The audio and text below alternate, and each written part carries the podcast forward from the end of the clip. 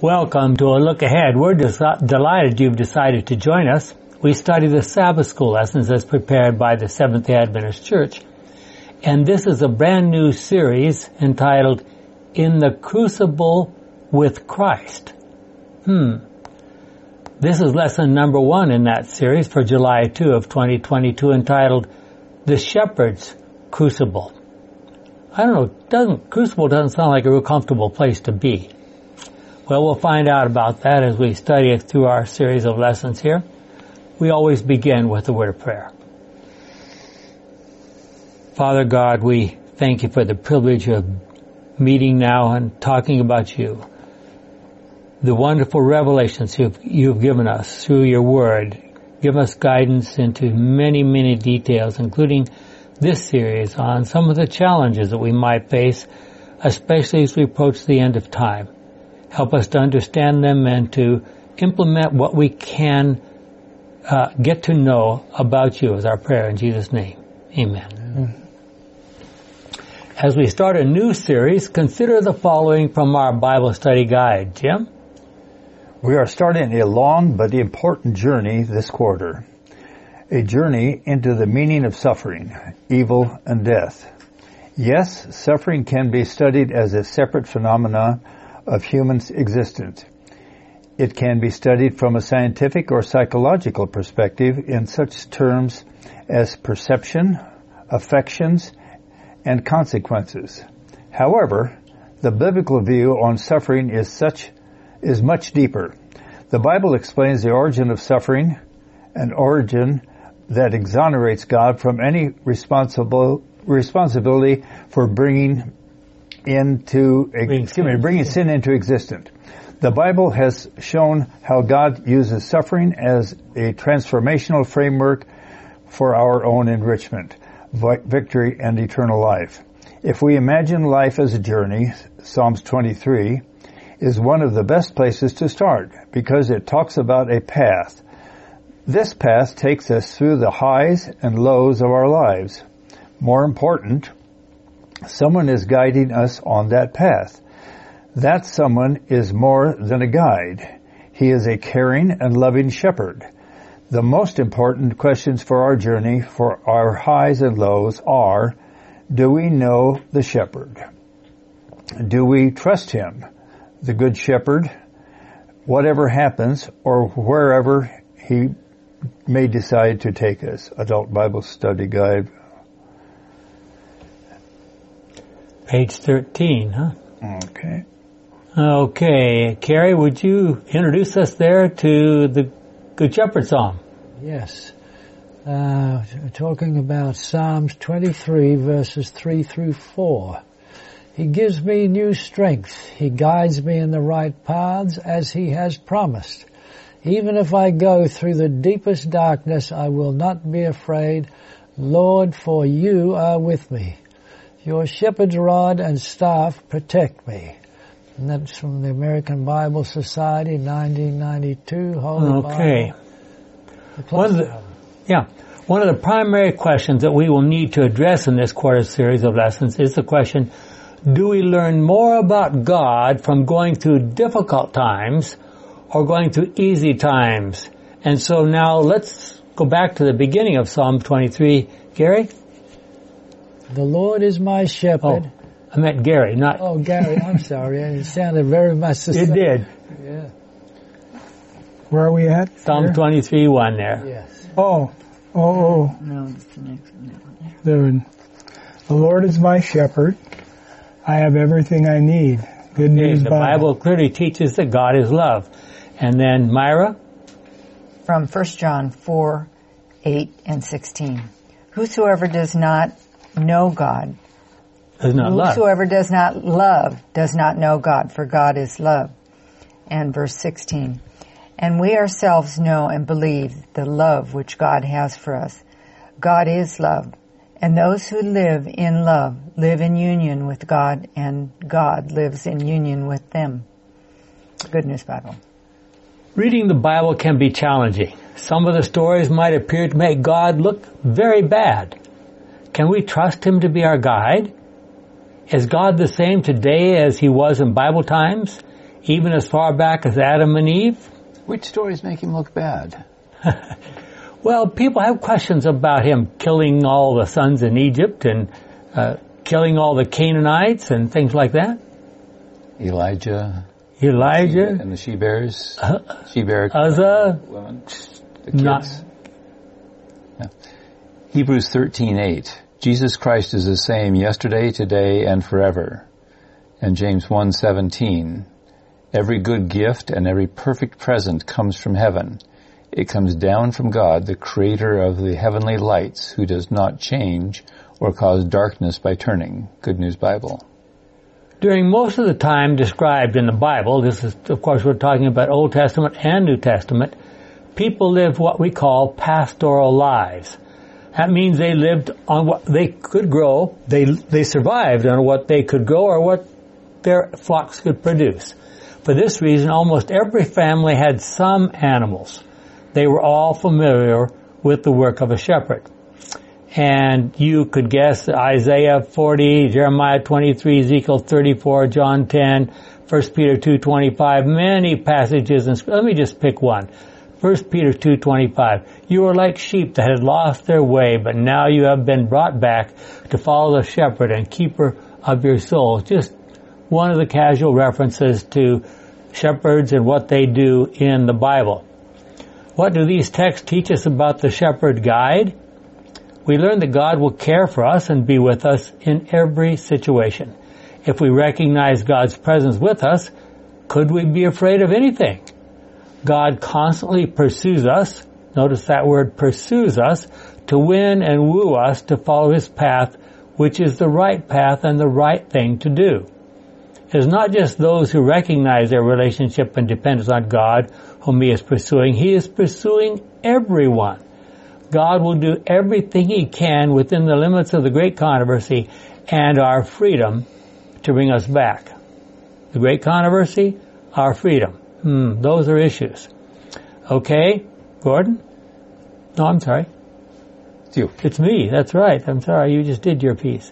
Psalm 23, 1 through 6. We're reviewing those verses again.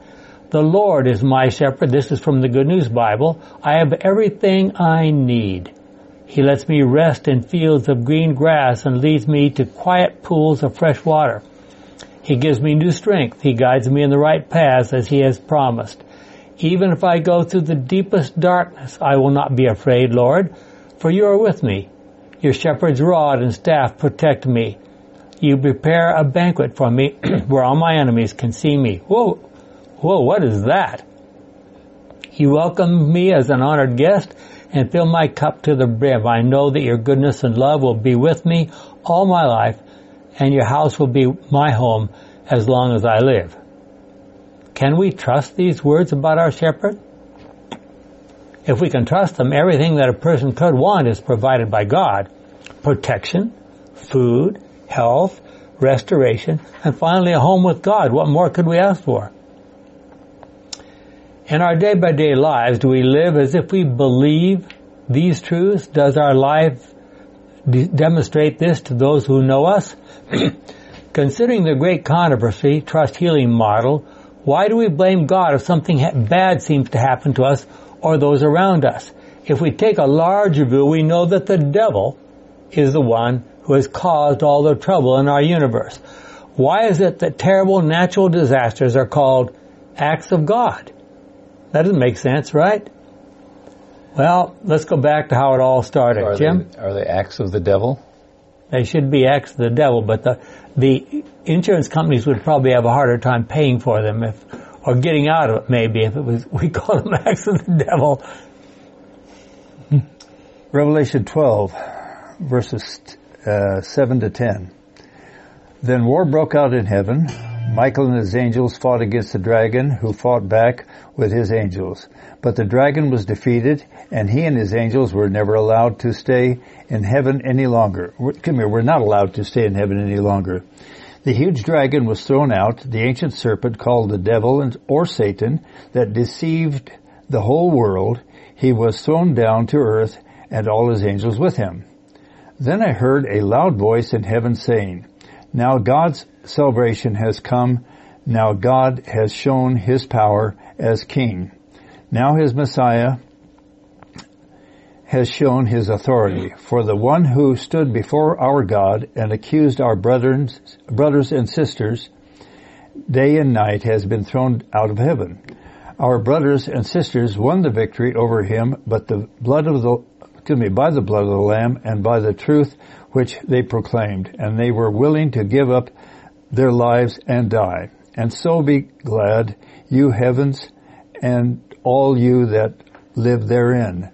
But how terrible for the earth and the sea, for the devil has come down to you and he is filled with rage because he knows that his, he has only a little time left. Good news Bible. Wow. And that was written 2,000 years ago.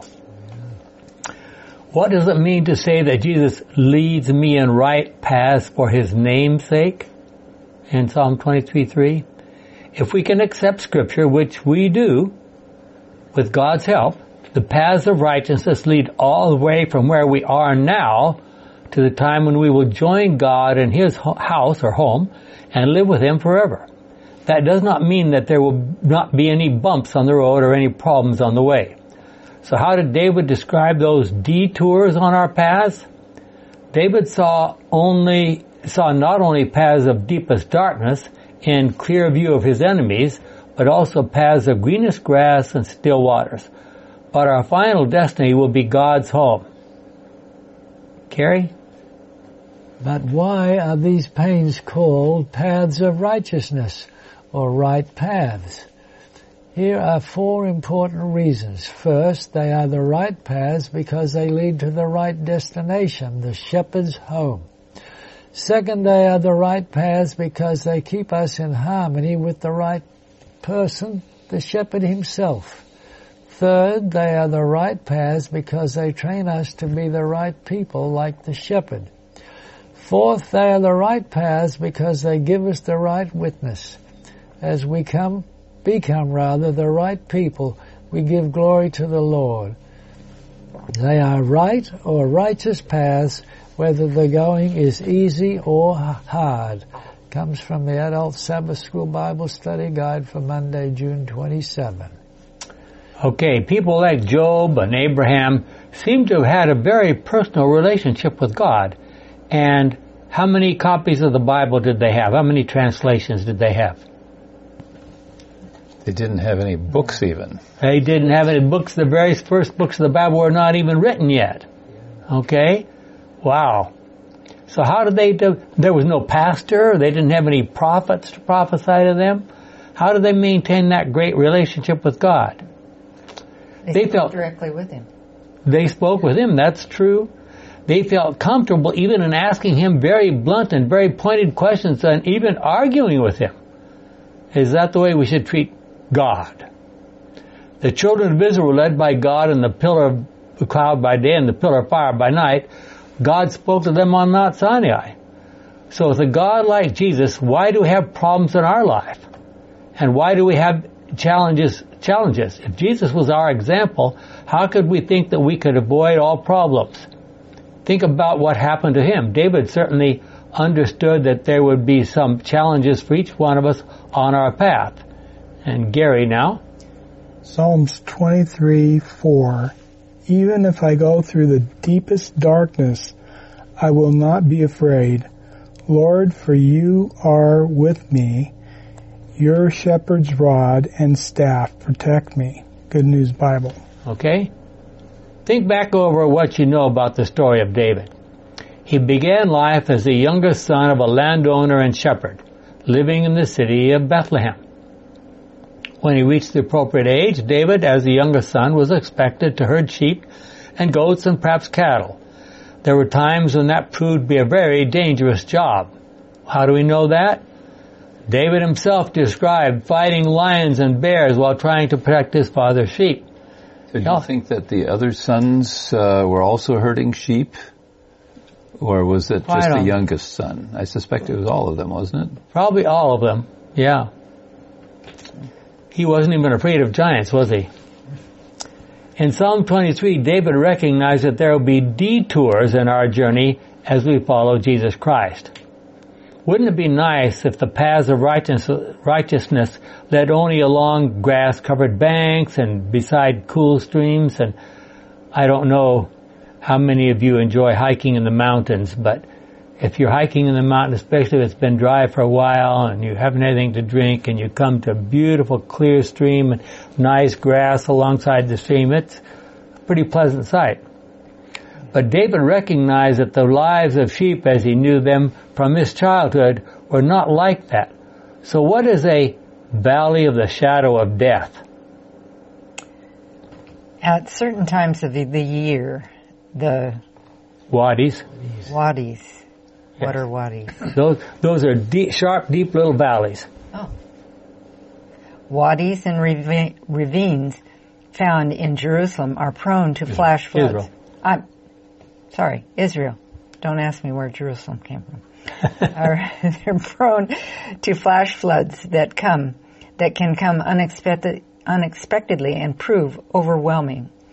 These places also are characteristically narrow, with steep sides, that block out the light. Hence, the shadow of death is the image for a very deep shadow or deep darkness. Adult Sabbath School Bible Study Guide. I have the hardest time saying that. So it's a coulee. Hmm? It's a coulee? It's a coulee? Yeah. The deep dark shadow going down into oh, the coulee. Yeah. Okay. That was, and that would be a cooling place would be nice in the in the in the summers in in yeah. a place like Palestine. But a flash flood can come very quickly, as we've yeah. learned at Lake Powell. It can. Is a wadi an Australian term? Uh, no, that's a, that's that's an Arabic Arabic term. Arabic term. Yeah. We do not know exactly when this psalm was written. Ellen White hinted that this psalm may have been written during David's youth while he was working as a shepherd in the hills of Bethlehem, or possibly a little later in his life when he was being pursued by Saul. Then it might be a good place to hide in the uh, yeah. deep. I've had the privilege of one time walking up a, a wadi, up a steep little wadi, up to, following a stream, and on the side of this hill there's a number of caves, and one of those caves was where David was hiding when Saul came in to relieve himself and or to rest. I don't know what exactly he was doing. David was cut off a corner of his thing. It, it's right there. I mean, they don't know which one, but there's this is the place, and there are several of these caves right alongside the, the on the hill there. Have you ever had a scary, even life-threatening event happen to you? At that point, did you think about the shepherd who was beside you? What was David thinking when he talked about the sheep wandering in a wadi or valley with the potential for death? Did the sheep get there by wandering away from the herd without the notice of the shepherd? Or is it possible that at times the sheep even led, the shepherd even led the sheep into such a valley? In our case, with our divine shepherd, we may not see him. However, no matter what difficulties we travel through, we can be sure that he is present with us. One Bible commentator wrote, This is a quotation through the Bible study guide, quote, a lamb was found, a lamb who found himself in the valley of the shadow of death might conclude that he had been falsely led. It was needful for him to traverse that darkness in order to learn not to fear. The shepherd is still with him. From Elisabeth Elliot in Quest for Love. Have you ever been in, led have you ever had the experience of being led into a dangerous situation by a false shepherd? The devil would do anything he possibly could to falsely lead us into one of his dark valleys. The time when the sheep are in greatest need is not when they are quietly resting in the green grass beside still waters, but rather when they are in deepest, greatest danger, even threatened with loss of life.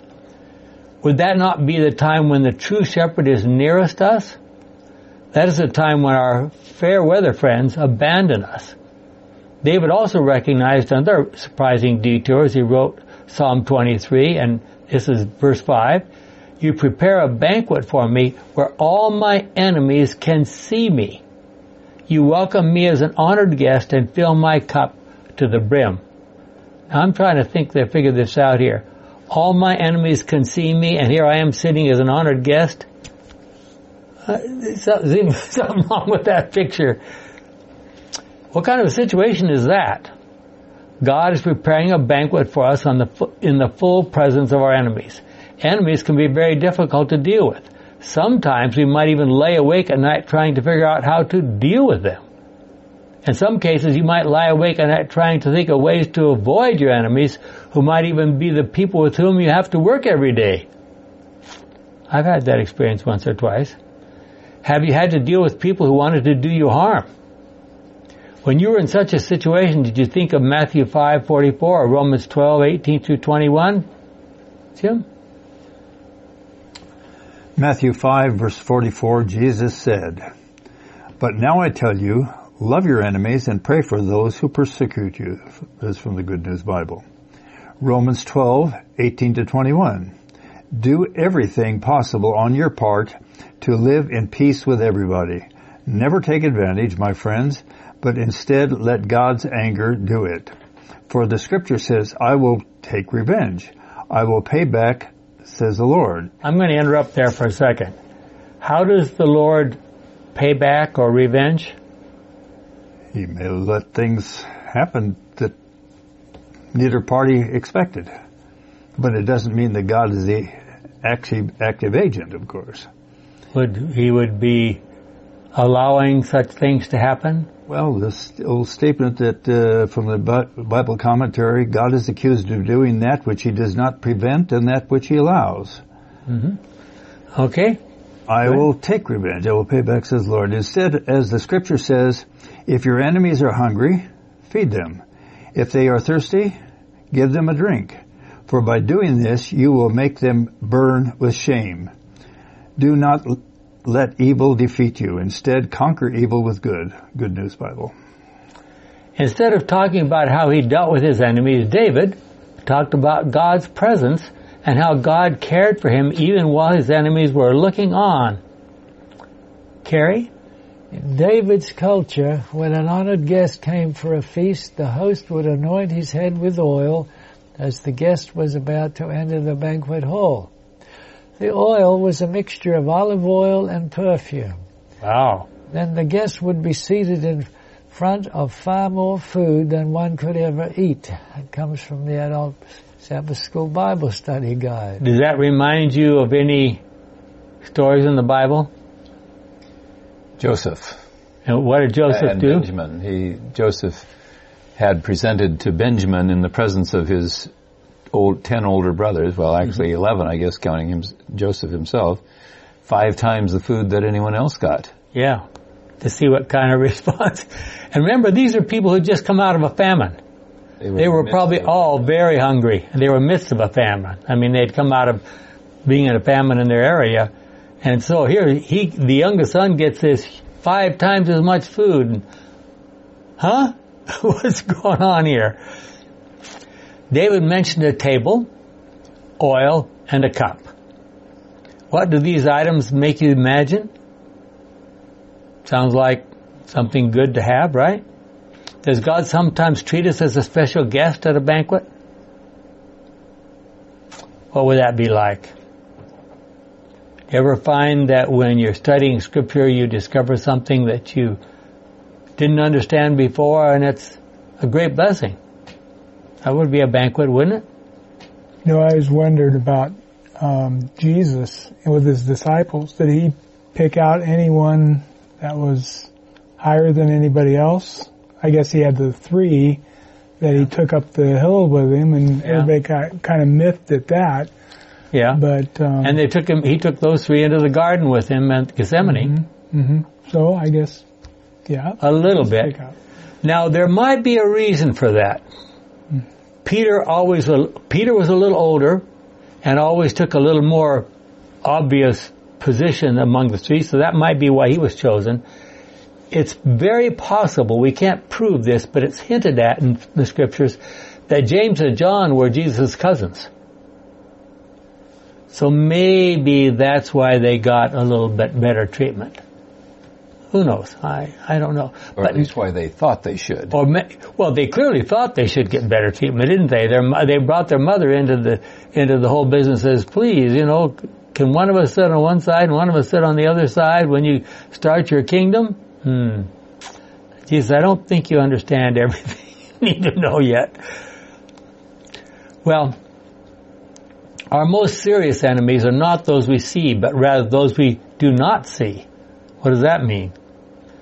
We are surrounded by the forces of evil which are constantly seeking to lead us astray or to damage us or harm us in some way.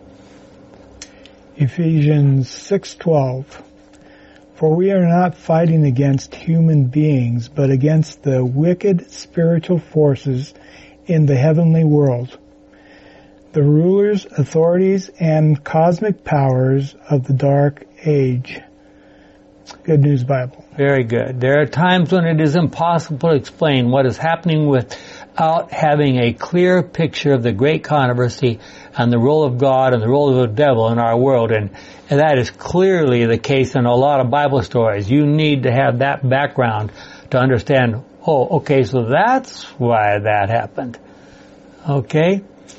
So, going back to Psalm 23, Myra? Uh, oh, I was jumping down further. Psalms 23, 6. I know that your goodness and love will be with me all my life, and your house will be my home as long as, as I live. So that sounds like quite a change from walking through the valley of the shadow of death, doesn't it? Or sitting in full view, well, sitting in full view of our enemies? What kind of a conclusion is that? Would God ever leave us alone in the presence of the devil and his fellow evil angels? To help us grow more? Well, I don't think he would leave you alone. That could happen if we choose to follow the devil instead of following God. Notice very carefully that David recognized that God's goodness and love would be with him all his life and finally, ultimately, God's home would be his home.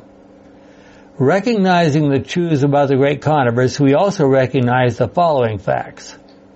Ephesians 1:4 from the Good News Bible.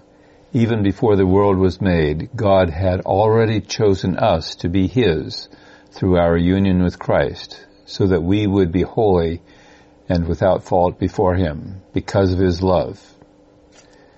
Then mm-hmm. 2 Peter 2, 1 through 10. Pardon me, 2 Peter 1, 10. So then, my brothers and sisters, try even harder to make God's call and His choice of you a permanent experience. If you do so, you will never abandon your faith. And Hebrews 11, 13 to 15. It was in faith that all these persons died. They did not receive the things God had promised, but from a long way off they saw them and welcomed them and admitted openly that they were foreigners and refugees on earth. Can I interrupt for just a second now? This is right almost in the middle of the famous faith chapter. So he's been talking, starts out with Abel and he goes on, he talks about Noah and he talks about Abraham and Sarah and right on these whole list of people and we assume believe it or not, there's even, even Samson's in that list and Gideon and so forth we assume that since the Bible quotes them as examples of faith, does that mean they're going to be in heaven? I think that all the Israelites are there also. All the Israelites? What didn't it? Doesn't it say? And the Israelites that came out of Egypt, yeah, or something I, to that effect? I, yeah, clear at the end. I guess it does. And yet, some of them were very wicked. Yeah, yeah. So when God chooses somebody, like before the earth was made, what what does that mean? Well, what, what that has to mean is that God somehow, we don't know how he could possibly do this, but somehow he manages to look down to, into the future and, and know what choices we're going to make so that he knows who's going to be saved and who's going to be lost. Now, of course, our Calvinistic friends are going to jump on that and say, well, that means we don't have any freedom. Well, and my response to that, which wouldn't satisfy them, I'm sure, is, okay, guess what? There are some things that God understands that I don't understand. What a surprise. Okay. Continuing on, Hebrews 11, now verse 14. Those who say such things make it clear that they are looking for a country of their own. They did not keep thinking about the country they had left. If they had, they would have had the chance to return. Okay. Good News Bible. Some translations say that goodness and unfailing love, God's covenantal commitment, will follow me all the days of my life. However, the original verb is much stronger and the text should read that, that goodness and unfailing love will pursue me all the days of my life. In fact, it's the same Hebrew word, Hebrew verb, used in such verses as Genesis 14, 14. We'll look at those in, we'll look at those in a moment, but there's one here that I didn't mention. Look at 1 Samuel 25, 29. If anyone should attack you and try to kill you, the Lord your God will keep you safe as someone guards a precious treasure. As for your enemies, however, he will throw them away as someone hurls stones with a sling. So, and coming back to our passages here, Genesis 14, 14, when Abram heard that his nephew had been captured, he called together all the fighting men in his camp, 318 in all, and pursued the four kings all the way to Dan. Now that's not just following, that's pursuing, okay? Joshua 10, 18 and 19. Place some guards here, but don't stay there yourselves. Keep on after the enemy and attack them from the rear. Don't let them get to their cities. The Lord your God has given you victory over them. So if you're after your enemies and you're trying to keep them from getting to their cities where they will be protected, what do you call that?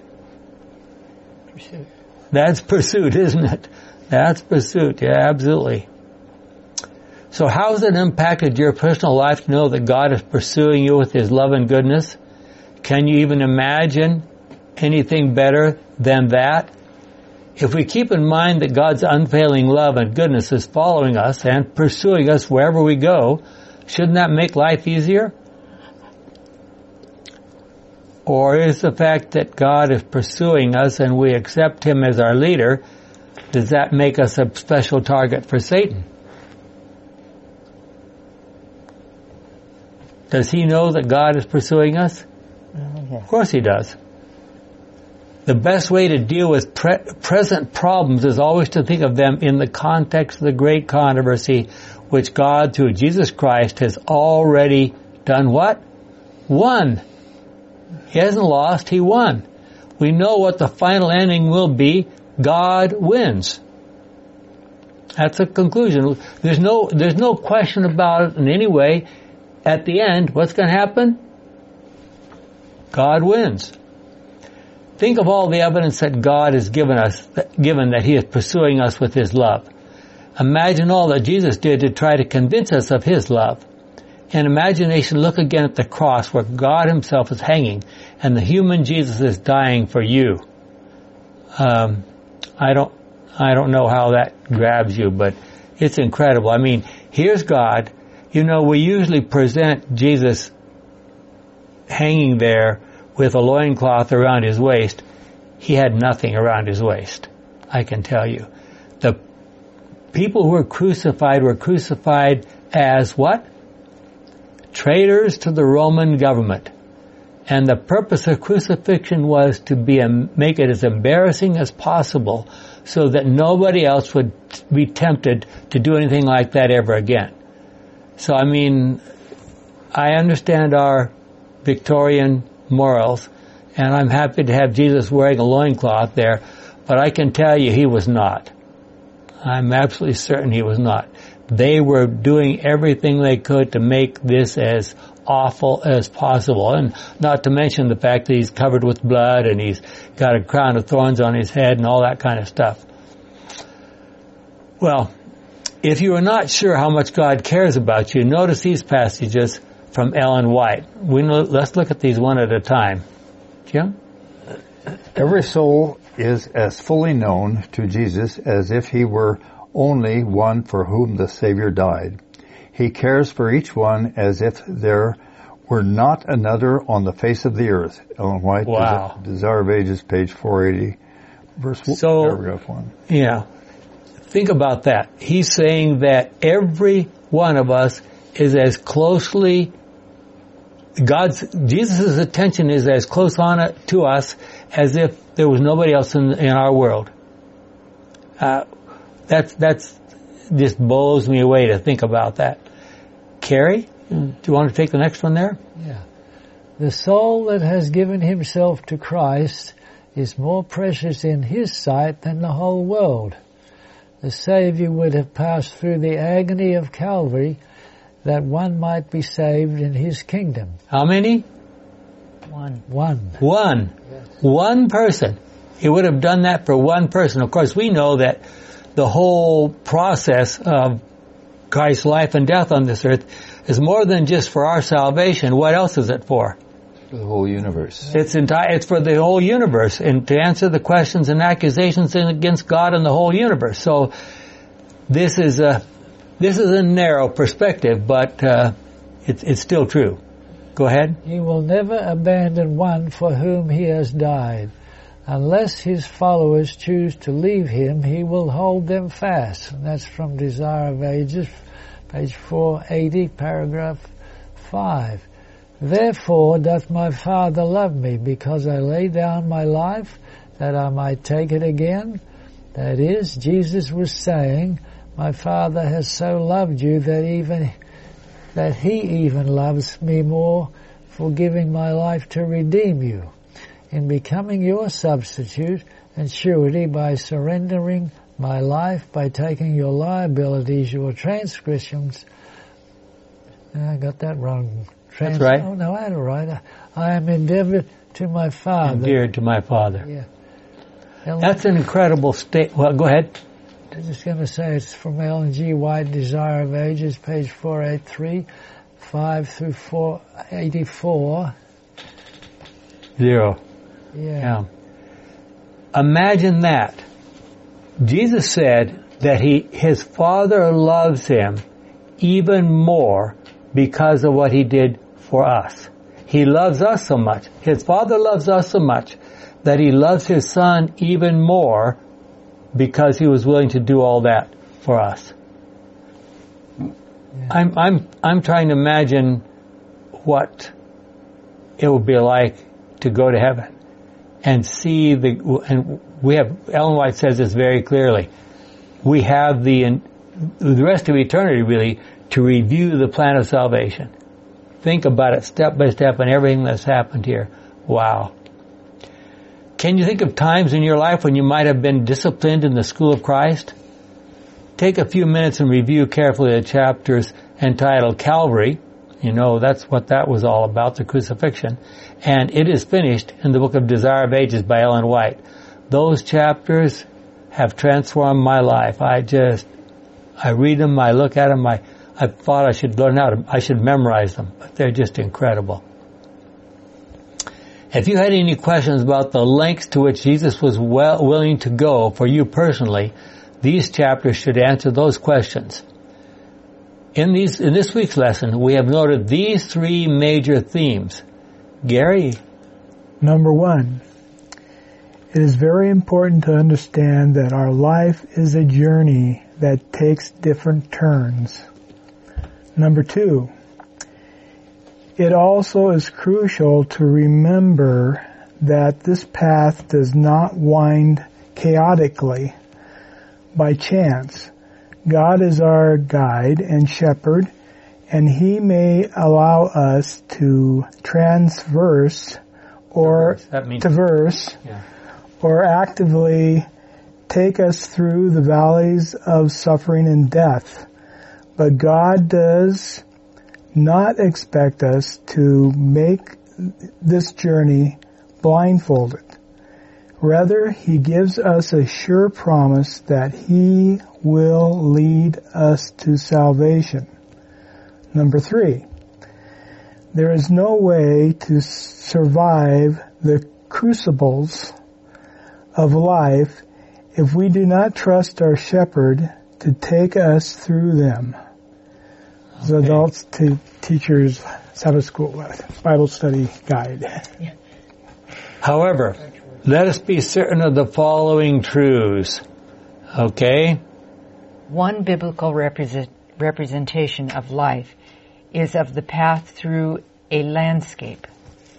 This path follows the trajectory from birth to death. There is not one, but two paths. The first path is a good path, the path of justice and righteousness. Proverbs 8:20. Let's just look at that really quick. Okay, I want I walk the way of righteousness. I follow the paths of justice. Okay. Um, uh, that leads to prosperity in life. Psalms 1, 2, and 3. Which we've already read. For God himself makes the path smooth. Proverbs 2, 8, and Isaiah 26, 7. Those who walk on the good and, or righteous path are guided by the divine word that serves as a lamp for their feet when their life is dark. Psalms 119, 105. Eventually, their path becomes progressively brighter as the midday. Proverbs 4:18. Okay, now I'm going to interrupt for a second. Do you find as you walk the Christian path that it just gets brighter and clearer and easier as you go along? No. No. no? Has, oh. hasn't there, yet.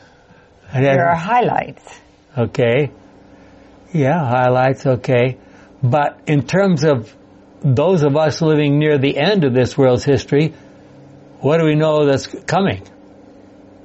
A bit darker. It's going to be a lot darker. The worst, worst that's ever happened in this world's history, right? Yes. So I'm not quite sure about that statement. Okay. Yeah. Go ahead. Eventually, their path becomes progressively brighter as midday. Those on this path also acknowledge God in all aspects of life. Proverbs 3, 5, and 6. Although this path leads, leads to life, it is narrow and few walk on it. Matthew 7:14. The second path is a bad or a, or the sinful path. This path is why, this is a, the wide path that leads to iniquity, superficial existence, and death. Psalms 1, 4, and 5, and Proverbs 14, 2, and Matthew 7, 13. Let me just review a couple of those. The Proverbs 9, 14, 12. What do you think is the right road? What you think is the right road may lead to death. So, you know, it, it's, it's people, all the people are walking that, ro- that wide path. You think they're, they think that they're going on the right trail? You bet. They, they think this is the right place for them. There's probably some who question, well, maybe it's not where I should be, but most of them probably think they're where they should be. They're very happy with that. And of course we know about Matthew 7:13, go into the narrow gate because the gate to hell is wide and the road that leads to it is easy. And there are many who travel it. I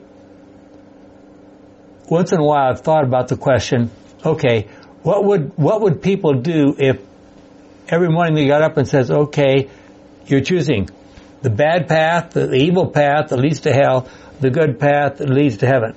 Okay, which path am I going to go on today?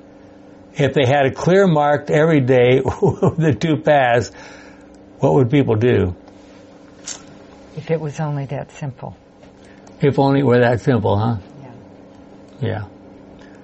Okay, these two paths are described in considerable detail in various portions of Scripture. We've just looked at a couple of places.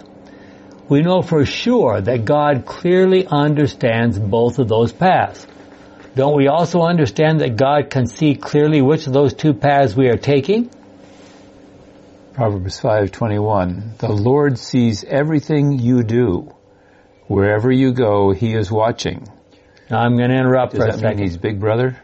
Okay, well, that sounds a little like Big Brother, isn't it? So, does God somehow keep His eyes on every person who lives on this earth, or does He have angels that are keeping their eyes on everybody and they are reporting to Him? Yes. I used these words on my grandson Uh-huh. recently, I see. and it made him step back. He's how old? He'll be six at the end of the month. Okay. And it, I was instructing him on the errors of his decision making Uh-huh. and Oh. and his lack of truth telling. Yes. And uh, when he realized that God was watching him, it was kind of like, "You mean I can't get away?" If Grandma knows, then yeah.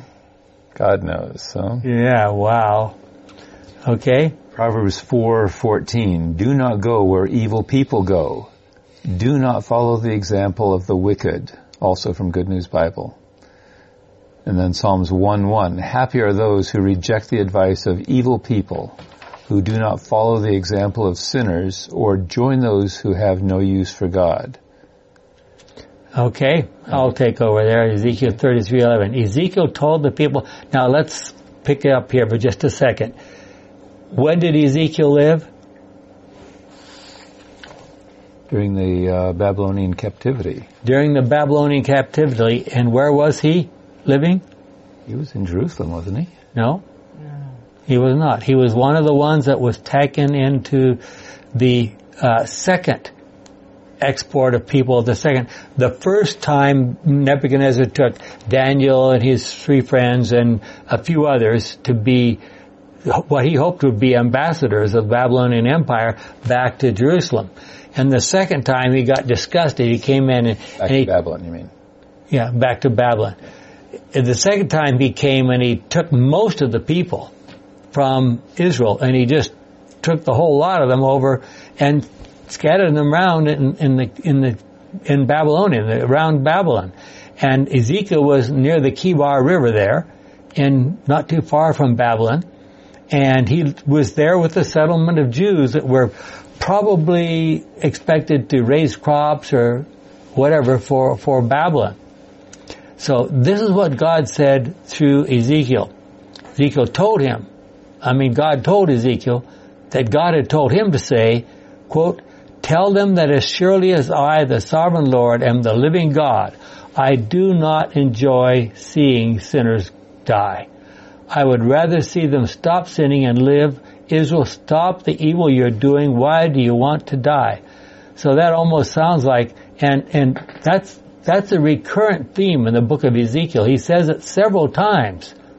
You know, why do you want to die? It sounds a little bit like my suggestion earlier. You know, here's a big sign. This is the evil path. This is the good path. You know. Abba, So they were taken into captivity because they were doing evil. And God allowed them to be captured. yes. They didn't get it. No. They didn't figure it out. No. They did. Well, some of them did. Daniel did, obviously. I, I wonder, I, I've wondered this many times. Daniel was like prime minister of Babylon and then of Medo-Persia. Was he able to communicate with the Jews, all the Jews who were under him in the kingdom? Uh, like, did Ezekiel get messages from Daniel somehow or other? And did he get any messages back from them? Um, Well, he had access to writings of other Yeah. he did. There's no question. sure. Yeah. hmm But whether he had some special direct connection to just the Jews or did he, when he, when he made a proclamation, was that to everybody and the Jews would just have to draw their own conclusions? I don't know. Hmm. Okay, our Bible study guide comes to the following conclusions. Jim? Yes, the end of each of the two paths is determined. The path of righteousness leads to life, and the path of iniquity leads to death. But being on the path, excuse me, being on one path or another is a matter of our choice. If we decide to be on the path of righteousness, God promises that the righteous path will take us to life. Adult Bible Study Guide, page 14. Okay. Now, remember we're studying, we're beginning a series of 13 lessons on being in the crucible with Christ. So, choosing the right path doesn't mean it's all going to be easy. Consider what the Bible study guide says about the way and walking in the way. Carrie? Fledgling Christianity was at the first called the way, Acts 9 2, Acts 19 9, 23, Acts 22 4, Acts 24 14, 22, or. Let me interrupt for just a second. Let me just quote one of those passages, probably familiar. Uh, and ask the letters. Paul asked for letters from the high priest in, in, introduction to synagogues in Damascus so that he should, if he should find there any followers of the way of the Lord, he would be able to arrest them, both men and women, and bring them back to Jerusalem. So on that fateful trip that he made to Damascus, what was his intention? Arrest. Arrest any Jews who were following, followers of Jesus and take them back to Jerusalem to be prosecuted, right? Because this, this, but notice the expression here, the way of the Lord. That's what it was, that's what it was called among early Christians. Okay, and lots of other verses. You see all the other verses there. Go ahead. I just wondered where I left off. and received even more instruction while on it.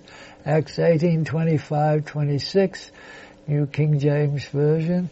The Apostle Paul also associates religion with walking and insists that Christians can no longer walk as the rest of the Gentiles walk in the futilities of their mind. That's from Ephesians 4:17. The apostle John exhorts us to walk in God's commandments and in his love. That's 2 John 1 6. An adult teacher Sabbath School Bible Study Guide. Okay, so why do you suppose the early Christians called themselves followers of the way or the way of the Lord? because it was a way, a okay. way of life. It was a I way mean, of but going, did- a way did- of understanding. Didn't the Jews feel like they were following the way of the Lord?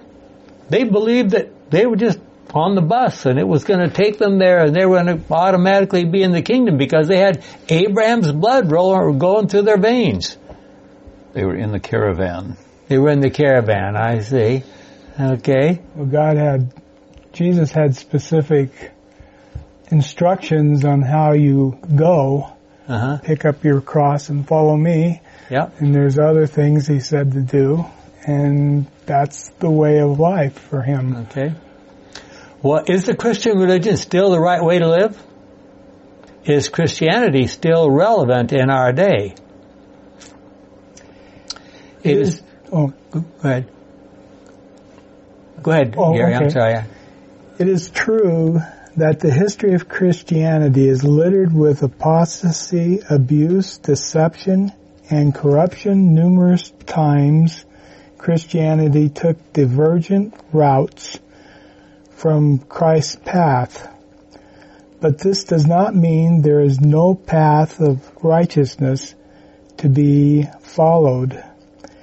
Jesus remains the path and he promises us that he, his path is the truth and that it will take us to life, eternal life. Even if it's narrow, even if it's the cru- crucibles, it is the only and the, the best path to life. Our shepherd will take us there. Adult. Okay. Okay. The Western concept of the word religion comes from the Latin re plus Ligare. legari. I don't want to mess up the word, so you're going to help me here. To tie again, to reconnect. While it has been developed in the Western Christian environment, this term makes sense from the biblical perspective too, and can be connected to the biblical view of religion as a path or journey. When humanity took the path to perdition, we lost the connection with, with God. Religion is that process through which humans and God are reconnected. How can, but how do we reconnect with God? If religion is the path and the journey, is it not an atemporal? It is not. It, it is not an atemporal, a his, historical phenomenon. as it is pagan myth- mythological and phys- philosophical religions. Yeah. Ah, rather, in the biblical view, religion or the reconnection of humanity with divinity is a process in time and space. It is a personal and historical journey, both for God and for us.